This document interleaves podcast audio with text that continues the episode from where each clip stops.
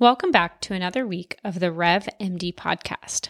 It's the end of the year, and I just want to take a moment to celebrate all of the wins that our clients have had this year. We've had several practices really take some big leaps, and I know it's not easy. It's not easy to make those decisions. It's not easy to make big changes. And so just want to congratulate many of those who've really rocked it this year. Whether it's getting old AR cleaned up that was left over from a prior billing company, We've had practices changing EMRs and PM software so that they can be more efficient, changing patient payment processes and credit card processing companies to being able to capture even more upfront payments from their patients to even a practice who's doing some massive overhauls with payer contracts and renegotiating rates it's just it's not easy to make these decisions that hey i'm going to focus on this i'm going to do this for the business. It takes time and energy away from other things you could be doing and i get that. And i just want to congratulate everybody because i know it's scary i know it can sometimes be overwhelming but it will make a difference. Things will calm down. And in 30, 60, 90 days from each decision that you're making, it will get easier and easier to worry less about the business. And I know with reimbursement cuts coming next year, it can sometimes also be daunting to think about, you know, where's healthcare going and where's reimbursement going and uh, how is this going to impact my you know my own practice and staff that i have? And so just want to congratulate everybody who who have focused on their revenue this year and really made some big changes and improved that. Um, you know it can sometimes take 90 days to get a new billing company transitioned and 6 to 12 months to manage very massive old ar projects but for those of you who have had to make those big changes and decisions, congratulations. I know that practices are going to be even stronger in 2023 as you continue to get further and further along in that journey. So if you are practice wondering what to do with your own revenue and billing, feel free to reach out at info at nationalrevenueconsulting.com and we're happy to take a look at your metrics or your process and see if you could be performing better.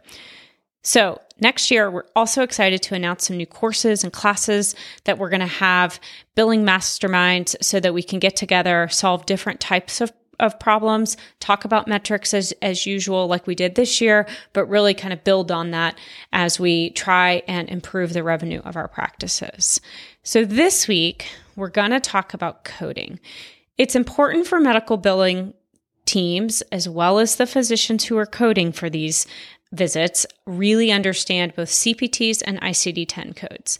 Now, out of these two codes, you could ask a team of medical billers and coders which one is more challenging for them to understand. And most will say that it's ICD 10s by far, which are going to be more complicated, right? There's more of them that you could be using in a day to day outpatient practice.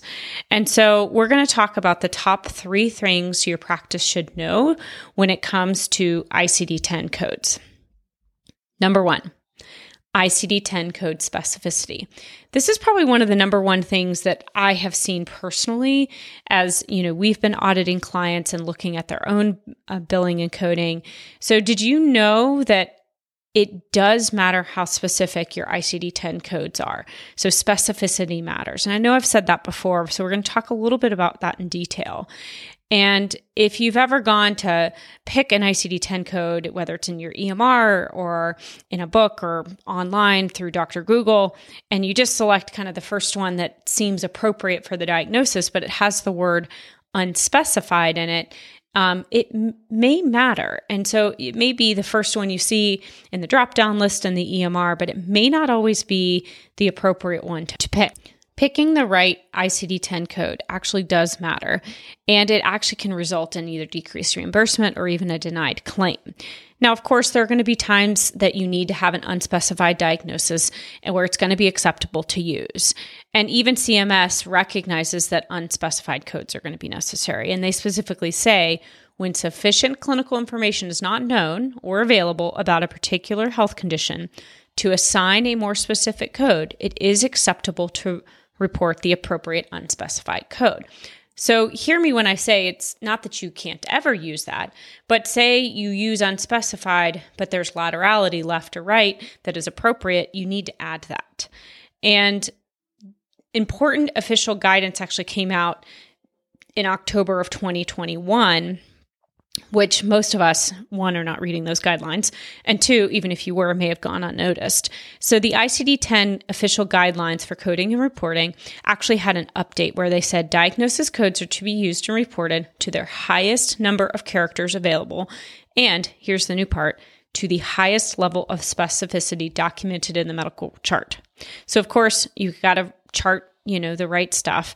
But then if you the physician especially in an outpatient practice are the one dropping the codes for these also make sure that you're coding to the level of specificity that's in your medical note and that's also appropriate for the clinical condition now of course like i said sometimes it's necessary and acceptable to use those unspecified diagnosis codes but just make sure that if you can go further go further. And so an example of that is say you know, and this was actually shared by um, an author, Zegan, in 2018, where they talked about a case example in emergency departments. The example showed that in the clinical chart where the physician had made note, they said non displaced right talus fracture. But the x ray had actually specified non displaced avulsion fracture of the right talus. So in this example, and I'm not going to repeat the codes because that's um, nobody's going to have these memorized. Well, maybe the orthop- orthopods would, but the um, x ray had more specificity. And so making sure that if the x ray or test uh, that you're l- reviewing has more specificity, then put that in the medical chart. And then next is making sure that you code to that specificity. So don't code just saying the non displaced right talus fracture. Go further since you have that diagnosis in the x ray to be able to code for non-displaced avulsion fracture of the right talus. And yes, the ICD-10 codes do get that specific.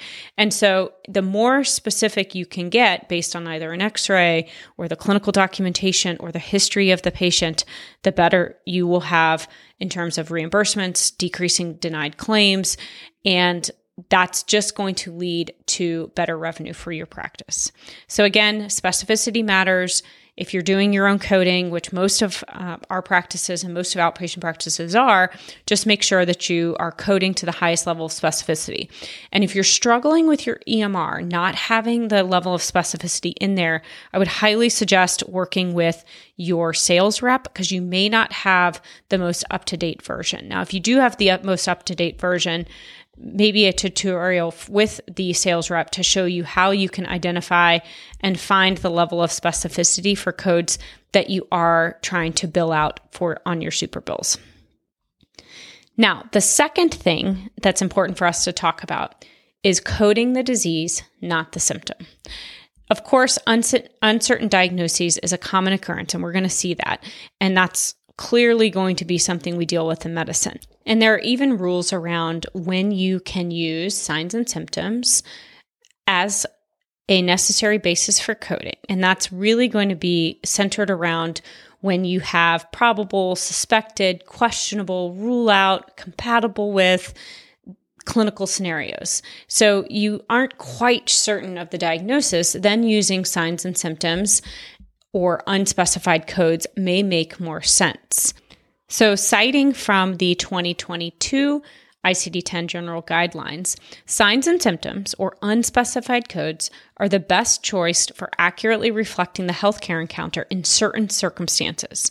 So, things like a definitive diagnosis has not been established really by the end of the encounter or by the time that you're doing that coding. Obviously, this is different in outpatient versus inpatient scenarios or when sufficient clinical information isn't known or available, meaning you haven't ordered the tests, you haven't looked at the x ray, you haven't seen the lab tests.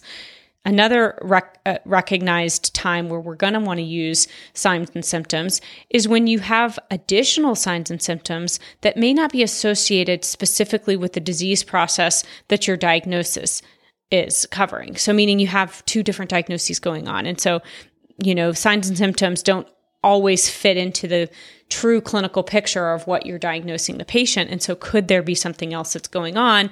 And are you adding additional lab tests or radiology tests in order to figure out exactly what's going on, especially for our more complicated patients? Now, on the other hand, you should not use symptom codes or signs and symptom codes when you have a definitive diagnosis. It's been confirmed. And of course, the signs and symptoms are integral to that diagnosis. I'll give a very simple example of this, right? So you have a patient, they have pneumonia. You're, of course, going to want to drop a code for that pneumonia, but then you're not going to also go and code for the cough, right? Because it's a symptom of pneumonia. So that's, again, very simple, but you kind of get the idea. So, of course, there are going to be times when it's okay to use unspecified codes. Um, there's times when it's okay to use signs and symptoms, especially when you don't have a definitive or workable diagnosis that you are ready to hang your hat on. And so there are times and, and places for unspecified codes, for signs and symptom codes. You just want to make sure that you're using those judiciously because it can impact your reimbursement, even in the outpatient side. And last, the order of ICD 10 codes matter. So, did you guys know that the order of which you put ICD 10s when billing a specific CPT code does matter? And when you select diagnosis codes for billing, it is important that you're telling a story, right? You're telling a story of the patient's healthcare encounter. So, obviously, patients are going to present with multiple conditions, some that are related to one another, some that are not, some that they just throw in there at the end of the visit. Hey, by the way, did you know this? Now, if you're doing your own coding and if you're tasked with selecting the most specific codes and putting them in the right order, then it's important to understand that the sequencing does make a difference. So, first things you want to think about is why is the patient being seen today? What is the most pressing issue that you are managing? What is the most serious or what is the most time consuming? And that generally can be listed as the first diagnosis. Now, if there are multiple, then certainly you're going to want to list all of those out. And once the first listed diagnosis is established, then you can kind of follow through with other coexisting conditions, etc. So this is something that you know we often see docs not realizing and it really does actually play a part in how your claims are managed. So take a look and make sure that when you're thinking about a patient that you're listing you know the one that they're there seeing you about the one that's the most serious time consuming first and then the subsequent ones after that. And there are clear guidelines especially with medicare on for certain CPT codes, the list of ICD 10 codes that are applicable in order to be considered medically necessary. And so that's another area where you can go and look at those crosswalks and see, okay, for these procedures or for this test, you know, what are the applicable ICD 10 codes? Now, obviously, if that doesn't apply clinically, that's not going to work. But then it just makes you really recognize that there are certain ICD 10 codes that are necessary in order for you to get the reimbursement for certain CPT codes. So, again, the coding arrangement matters, the specificity matters. All of these things impact how you how your claims are managed. Lastly, I'm going to say that I'd really like to make sure that everybody's paying attention both to the yearly ICD 10 updates, making sure that your EMR incorporates those updates so that you can bill for them appropriately. And for some EMRs, they are tricky. You actually do have to talk to the sales rep, make sure that they're you know integrated into your software sometimes it involves an additional fee usually it's a pretty low fee for you to make sure that those edits get added to your EMR. So please don't forget to do that. Make sure that that's done on an annual basis. Um, there are some highlights from the new 2023 ICD 10 codes, things like dementia and endometriosis, maternal care, head injuries. There's even some changes in motorcycle or electric bike accident codes. Um, and there's actually a staggering of almost 1,200 new billable codes for t- 2023. Now, this is a huge difference from the 2022 numbers, which had, you know, just over 150 new billable codes. So important to take a look at those. There were over 250 codes that are going to be deleted and several terms and inclusion terms that will be updated and changed. So again, take a look at the ICD 10 2023 guidelines that are coming out important for your team just to be aware hey these are there are any applicable to my field and then making sure that your EMR is updating those on an annual basis as well. So if you do need to use them, they are there for you to pick and choose from. So again, I know a lot of information with ICD 10 codes, not always the most favorite topic, not always the most exciting topic. But again, I get really excited about things when it does impact the revenue of our clients. So, please make sure that you are taking a look. And again, if you're ending the year going, gosh, I don't know how my billing's going, I don't know what my metrics look like, and you want us to take a look, please reach out at info at nationalrevenueconsulting.com. And thanks for listening this year. We have enjoyed working with all of our clients and um, practices who've just come to us just to see how things are going and seeing how they can get some tips and tricks to improve their revenue. So we will talk to you next week. Happy holidays.